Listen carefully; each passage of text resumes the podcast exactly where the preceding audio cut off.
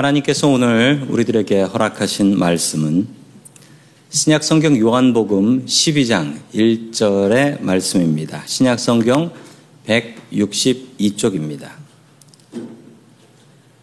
6월절 엿새 전에 예수께서 베다니에 이르시니 그곳은 예수께서 죽은 자 가운데서 살리신 나사로가 있는 곳이라. 아멘. 하나님께서 우리와 함께 하시며 말씀 주심을 감사드립니다. 아멘. 자, 우리 옆에 계신 분들과 인사 나누겠습니다. 반갑습니다. 인사해 주시죠. 네, 반갑습니다. 인사 나누겠습니다. 자, 오늘 인생은 타이밍이다 라는 말씀으로 하나님의 말씀을 증거하겠습니다.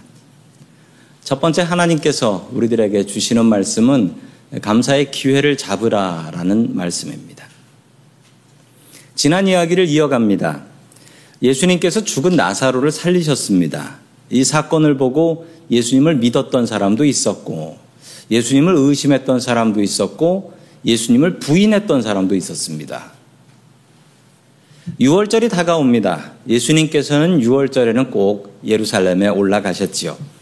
그러나 이번 6월절은 좀 특별한 6월절입니다. 왜냐하면 예수님께서 이 땅에 살아서 마지막으로 맞으실 6월절이기 때문입니다. 그 다음 주에 돌아가신 십자가에서 돌아가실 예정이었거든요. 베다니에 예수님께서는 도착을 하셨습니다. 베다니에 자주 오셨지만 베다니에서는 예수님을 위한 잔치가 열렸습니다. 그 잔치 자리에 가장 기뻐하며 참여할 사람은 바로 얼마 전 예수님께서 죽은 자 가운데서 살려내신 나사로였습니다. 그 잔치 자리에 나사로가 앉아 있었습니다. 그리고 나사로도 살아있는 것에 기뻐하며 예수님과 같이 음식을 먹고 있었던 것이죠. 바로 그때였습니다.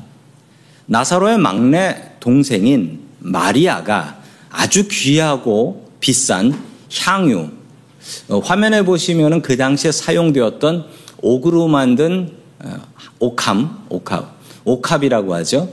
옥합이라는 게 저런 모습으로 있습니다. 들어가는 용량은 다양한데요.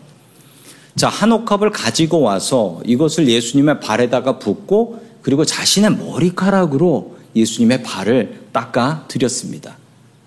이것의 값은 약 300데나리온 정도였다라고 합니다. 한 데나리온은 성인 남자가 하루 일하면 벌 수 있는 돈이었습니다. 그러므로 300데나리온이라면 300일 동안 일을 해서 벌 수 있는 돈이니까요. 안식일 쉬는 것을 제외하면 1년 내내 벌고 하나도 쓰지 않으면 모을 수 있는 돈. 상당한 돈입니다. 게다가 여자들은 일을 하게 되면 이만큼 안 줬어요. 그랬기 때문에 여자들은 이런 돈을 벌려면 2년 혹은 3년 동안 정말 안 벌고, 아, 벌면서 안 쓰고 안 먹고 모아야 하는 돈이었던 것이죠. 그런데 이 배단이라는 지역은 가난한 동네라고 했습니다. 이 가난한 집에 무슨 비싼 향유가 있었을까요? 그 당시에는요, 부모님들이 딸이 시집을 가기 전에 이 비싼 향유를 혼수로 준비를 해뒀습니다. 이 향유를 뭐에 썼냐면요, 당시에 약이 없기 때문에 뭐 피부병이라든지 상처가 있으면 이 향유를 찍어서 발라줬습니다. 그리고 사람이 죽고 나면 죽고 나서 이제 시체 썩는 냄새가 나기 때문에 그 시체에다가 이 향유를 발라주기도 했습니다. 또 어떨 때는 집에 돈이 정말 필요할 때는 이 향유를 팔아서 그래서 그 돈을 큰 돈을 구했지요. 이 결혼 반지가 또 그렇게 사용되기도 하지 않습니까? 그러나 마리아는 어머니, 부모님이 안 계셨습니다. 스스로, 아마도 스스로 열심히 벌어서 이 돈을 모았을 것입니다. 이 향유는 마리아의 꿈이었습니다. 가난한 배단이라는 동네를 벗어날 수 있는 방법은 시집 가서 예루살렘으로 들어가는 방법밖에 없었으니까요. 그렇게 시집 가려면 이 향유는 꼭 가지고 있어야 하는 것이었습니다. 이 향유는 너무나 귀한 것이었기 때문에 잠시 전에 보셨던 그 옥합에다가 모아두었는데 너무 귀한 것이라서 옥으로 된 그릇에다가 모아놓은 것입니다. 그리고 위를 잘 묶어놨어요. 새지 않도록. 이 옥합의 크기는 어느 정도가 되냐면요. 그 생수병 한 통 정도 생각하시면 됩니다. 500ml에서 큰 거는 800, 900ml까지 가는 것들이 있었다라고 합니다. 마리아는 그 귀한 향유를 한 방울도 남기지 않고 예수님의 발에 붓고 그리고 머리카락으로 닦아 드렸습니다. 왜 이런 일을 했을까요? 성경에 딱 한 번 나오는 일인데요. 그렇게 했던 이유가 있습니다. 첫 번째 이유는 가장 낮은 종으로 주님을 섬기기 원했기 때문입니다. 당시에 여러 종들이 있었는데 그 종들 중에 가장 낮은 종이 하는 일은요, 주인의 발에, 신발에 관련된 일이었습니다. 왜냐하면 당시 도로가 더럽기 때문에 밖에 나갔다가 오신 주인님의 발은 가장 더럽습니다. 그럼 신발 끈을 풀어가지고 신발을 벗겨드리고 주인의 발을 닦아드리는 일은 종 중에 가장 낮은 종이 했습니다. 그 일을 마리아가 했던 것이지요. 가장 낮은 종으로 주님을 섬기기 원했던 것입니다. 두 번째 이유로는 예수님의 장례식을 준비하기 위함이었습니다. 그 배단이 그 동네 잔치 자리에 여러 사람들이 참여를 했습니다. 먹고 마시고 즐겁게 떠들었습니다.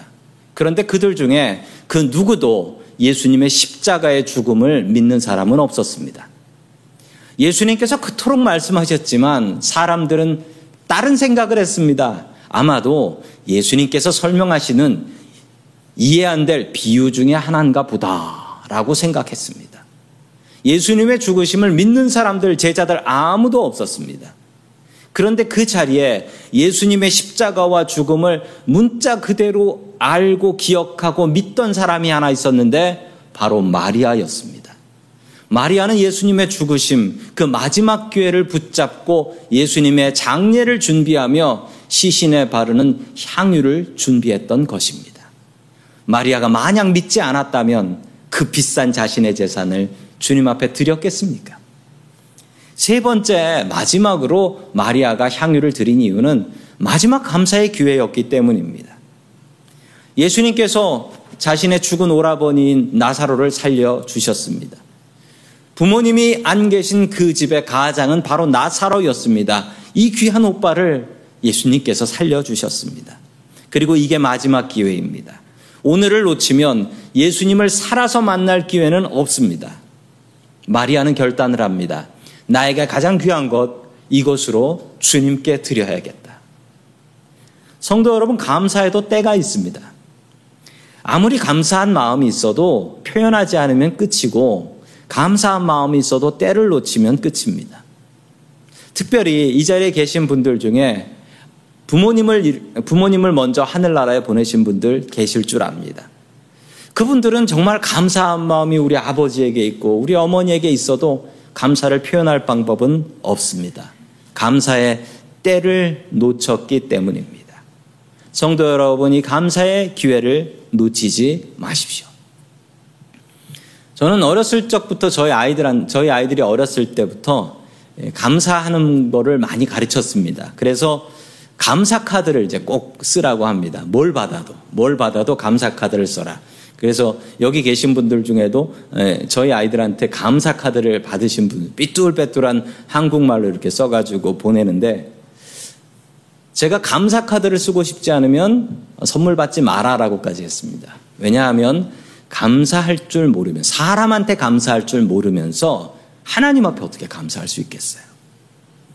한 번은 이런 적도 있습니다. 1불짜리 선물 받고 5불짜리 카드 우표 붙여서 보낸 적도 있습니다. 넌센스지요? 그런데 중요한 건그 오불로 우리가 감사하는 마음을 배울 수 있다면 오불 싼 거죠. 표현하지 않은 감사는 감사가 아닙니다. 먼저 가까이 있는 가족들에게 먼저 감사하십시오. 그리고 당연한 것 감사하십시오. 그리고 우리 주님께 감사하십시오. 주님의 은혜가 아니면 우리가 어디 살아서 이 시간 이 자리에 앉아 예배 드릴 수 있기나 하겠습니까? 감사의 기회를 놓치지 않는 성도님들 될 수 있기를 주의 이름으로 간절히 축원합니다. 아멘.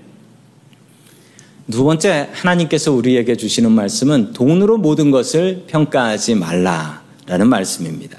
돈으로 모든 것을 평가하지 말라.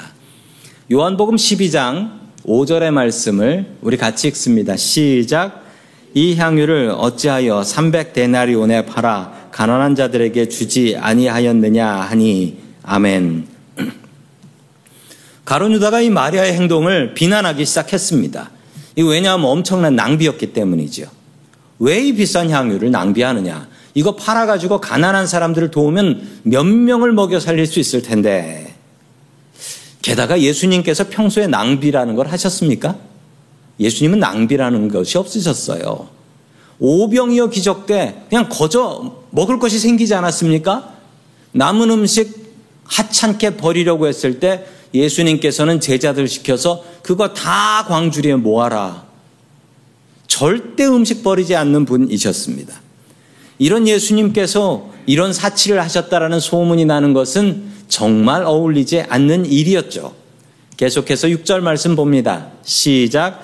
이렇게 말하면 가난한 자들을 생각함이 아니요 그는 도둑이라 돈꾀를 맞고 거기 넣은 것을 훔쳐 가미러라 아멘 그 자리에서 그 광경을 자신의 눈으로 보고 오늘 이 요한복음을 쓴 사도 요한 사도 요한은 이렇게 기록을 하고 있습니다 가론 유다는 가난한 사람을 생각한 것이 아니라는 것이지요 그는 돈에 욕심이 있었고 그는 예수님의 재정 담당자였다라고 회계 담당자였다. 그리고 공동체의 돈을 몰래 훔쳐다가 자기 마음대로 쓰고 있었다.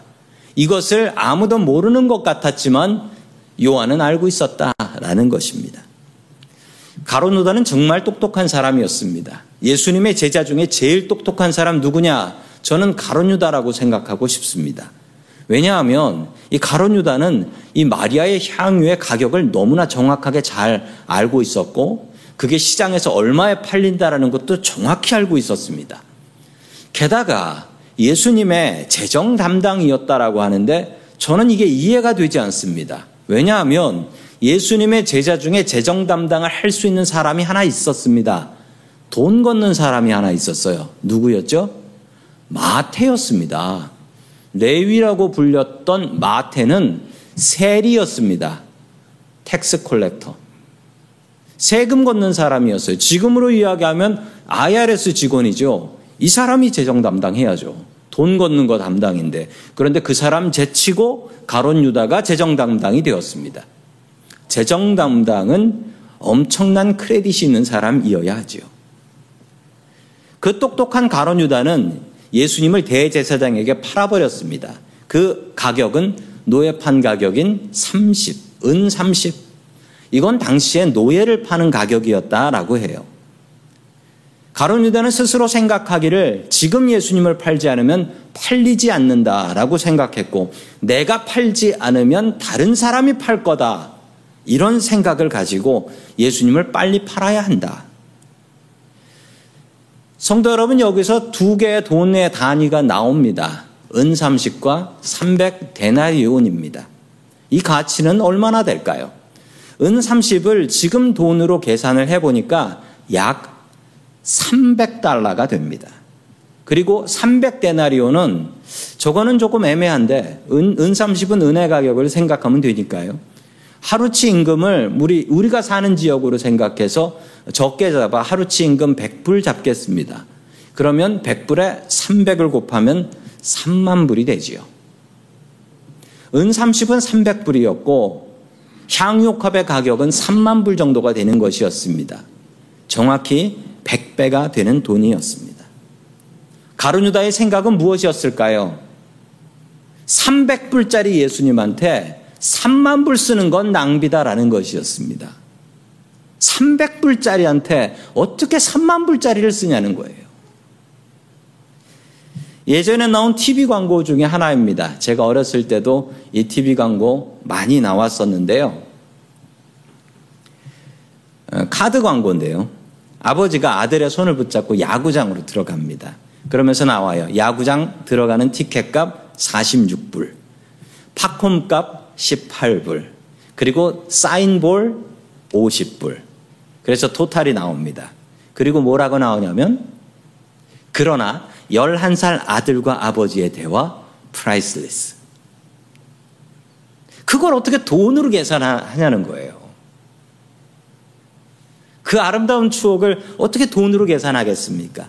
그리고 이렇게 나옵니다. There are some things money can buy. 돈으로 세상에 살 수 없는 게 참 많습니다. 이러면서 광고가 끝납니다. 무슨 크레딧 카드? 근데 그건 말씀 안 드릴게요. 우리는 모든 것의 가치를 생각합니다. 이거 얼마짜리야? 너 얼마 버니? 이 차 얼마 주고 샀어? 돈으로 모든 것을 계산을 합니다. 아, 세상에서 돈이 얼마나 중요합니까? 그런데 돈보다 중요한 게 세상에는 얼마든지 있습니다. 돈만 생각하고 살면 우리 인생 참 많이 불행해집니다. 특별히 돈 때문에 시간을 놓치지 마십시오. 이게 가장 어리석은 일입니다. 돈 때문에 시간을 놓치지 마세요. 우리는 늘 가치를 생각합니다. 심지어 우리는 예수님도 가치를 생각합니다. 내가 일주일에 몇 번 만날 분, 그리고 내가 일주일에 얼마 드릴 분이라고 스스로 내 자신이 예수님의 가치를 생각합니다. 가론 유다는 예수님의 가치를 딱 은 30이라고 생각하고 잘 팔았다라고 생각했습니다. 마리아는 자신이 가지고 있는 300데나리온 이상의 그 향유를 부어드리면서 이렇게 생각했습니다. 이것도 부족한데. 이것도 부족한데. 내가 가진 게 이거밖에 없어. 이거를 드리네. 그 후 가론 유다는 예수님의 진짜 참된 가치를 발견합니다. 그리고 괴로워하며 스스로 목을 매달아 자살해 죽어버리게 되지요. 우리는 늘 돈을 생각하며 삽니다. 세상에선 돈이 필요하지요. 한 시간에 얼마 받고 일을 해야 하나? 내가 사는 집은 얼마짜리지? 집값은 얼마나 올랐을까? 내가 타고 있는 이 차는 얼마짜리지? 그러나 돈으로 평가하면 안 되는 것들이 세상에 너무나 많이 있습니다. 우리의 하나님을 돈으로 평가하겠습니까? 우리의 믿음을 돈으로 평가할 수 있겠습니까? 우리들의 소중한 가족을 돈으로 평가할 수 있겠습니까? 성도님들이 생각하는 예수님의 가치는 얼마인가요? 예수님을 돈이 아닌 믿음으로 바라볼 수 있기를 주의 이름으로 간절히 축원합니다. 아멘. 세 번째 마지막으로 주시는 말씀은 인생은 타이밍이다라는 말씀입니다. 인생은 타이밍이다. 모든 것에는 때가 있습니다. 인생에는 타이밍이 참 중요합니다. 우리 전도서 3장에도 보면 모든 것에는 타이밍, 시간이 있다라고 말씀하고 있지요. 예수님께서 가론유다에게 말리면서 얘기하셨습니다. 가론유다야 그러지 마라. 마리아는 내 죽음을 미리 준비하는 것이니 가만 두어라. 아, 저는 예수님의 이 마음이 너무나 좋습니다. 왜냐하면요, 예수님께서는 가론 유다의 속셈을 다 알고 있었거든요.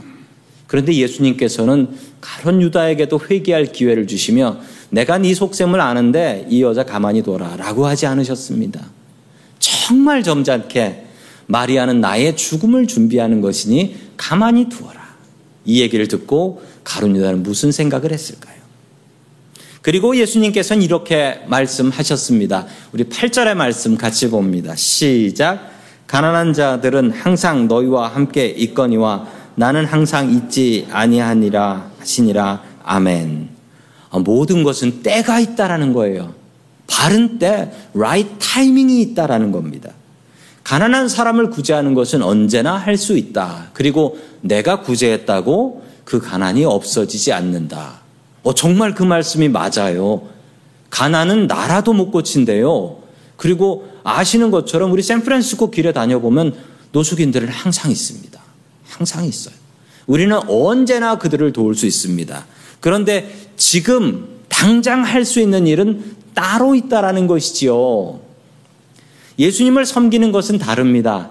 예수님께서 이 땅에 육신으로 오셨던 때는 그 인류의 긴 역사 속에서 겨우 33년 계셨습니다. 33년.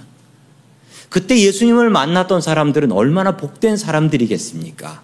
그리고 그때 예수님을 만나서 이런 귀한 섬김을 하셨던 분들은 얼마나 복된 사람들이겠습니까?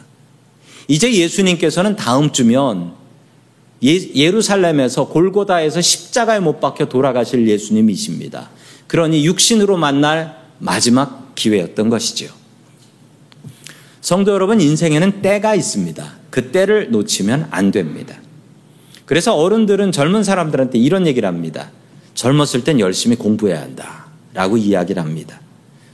그런데 생각해 보면요. 젊었을 때는 뭘 하기도 좋습니다. 그래서 이런 노래도 있죠. 노세 노세 젊어서 놀아. 늙어서는 못 노나니. 이런 노래도 있어요. 왜냐하면 젊었을 때는 뭘 해도 좋은 때입니다. 뭘 해도 좋은 때.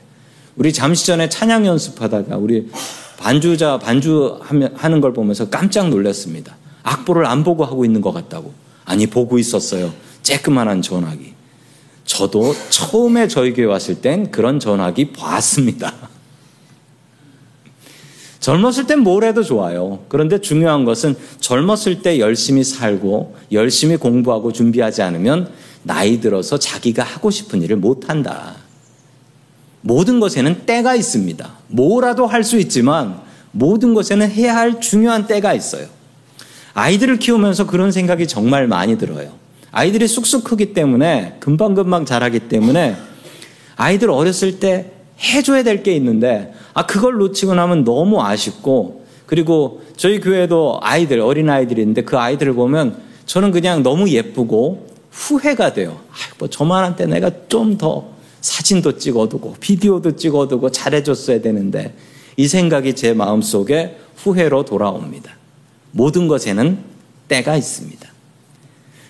지금 내가 무엇을 해야 할지 그 때를 잘 아는 사람이 되어야 합니다. 때를 잘 모르시겠다. 그러면 하나님께 기도하며 물어보십시오. 하나님, 위에서 보시기에 제가 지금 뭘 해야 될 때입니까? 그리고 지혜로운 분들에게, 어르신들에게, 나보다 한 발 더 먼저 간 분들에게 물어보십시오. 그러면 그분들이 바른 답을 주실 것입니다. 하나님께서 또한 우리에게 인생의 귀한 타이밍을 주셔야 합니다. 먼저 때를 아시는 사람이 되어야 되고요. 그 다음엔 타이밍이 맞아야 됩니다.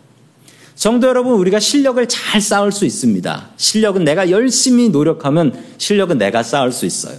그리고 실력을 쌓고 나한테 기회가 오기를 기다리는 것도 내가 할 수 있어요. 그런데 타이밍은 하나님께서 주시는 것입니다. 타이밍은 하나님께서 주시는 거예요. 잘나고 똑똑하고 실력 있다고 길이 열리는 건 아니더라고요. 인생을 살면 살수록 느끼는 거예요. 타이밍은 하나님께서 주시는 것입니다. 제가 어느 목사님을 통해서 들은 이야기입니다. 비행학교, 조종, 조, 미국에 있는 조종학교에 유학을 온 한국 유학생 둘이 있었대요. 한 학생은 성적이 너무 좋았고, 조종도 잘하고, 심지어 영어도 잘해요. 그래서 이 학생은 유학생임에도 불구하고 4년 만에 그 비행학교를 잘 마치고 졸업장을 받을 수 있게 되었습니다. 그런데 같이 온 학생 하나가 있었는데 그 학생은 일단 영어를 잘 못해요. 그리고 조종 실력도 별로예요.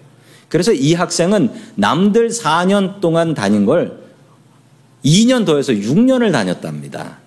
누가 더 잘 됐을까요? 어, 당연히 그 실력 있는 학생이 잘 돼야죠. 영어도 잘하고 조정도 잘하는. 그런데 그 실력 있는 그 학생이 졸업한 해가 몇 년이었냐면 2020년이었습니다. 코로나가 터져서 비행기가 안 떠요. 항공사에서 조종사들 다 해고할 때였습니다. 이 학생은 잡을 못 찾고 끝내 슬피 울며 한국에 들어갔습니다. 자, 그리고 이 감사하게도 영어도 잘 못하고 조정도 잘 못했던 그분, 그분은 2년을 더 다녀서 올해 졸업을 했습니다. 올해 여름에. 지금 조종사들 못 구해서 난리가 났고 이 학생은 금값으로 항공사에 취직을 했습니다. 이걸 보고서 제가 느낀 것은 아, 인생은 타이밍이구나. 인생은 타이밍인데 그 타이밍은 내가 준비하는 게 아니고 하나님께서 주시는 것이더라고요. 하나님께서. 성도 여러분, 열심히 준비하고 실력을 쌓아야 합니다. 그리고 기다려야 합니다.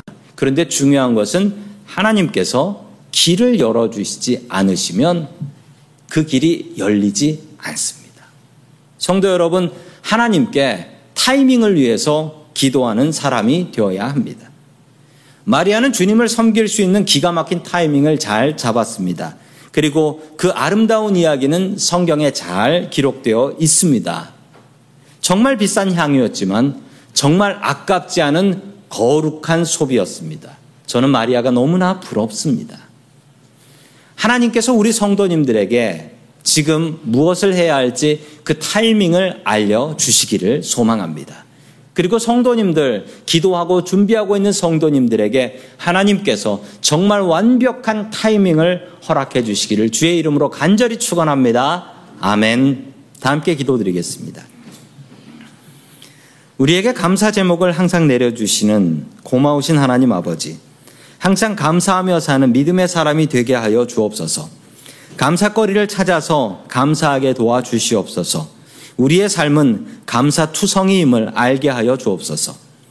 주님, 우리들은 돈으로 세상을 평가하고 가치를 평가합니다. 그러나 세상에는 돈으로 평가할 수 없는 것들이 너무 많음을 알게 하여 주시옵소서. 겨우 은 30에 예수님을 팔아버린 가론유다와 같이 말게 하시고 300데나리온도 아깝지 않다고 고백한 마리아를 본받게 하여 주옵소서. 주님께서는 준비하고 기다리는 자에게 기회를 주시는 하나님이신 줄로 믿습니다. 하나님의 거룩한 타이밍을 우리가 믿고 기다릴 수 있게 하여 주시옵소서. 우리의 기도를 들어주시는 예수님의 이름으로 기도드립니다. 아멘.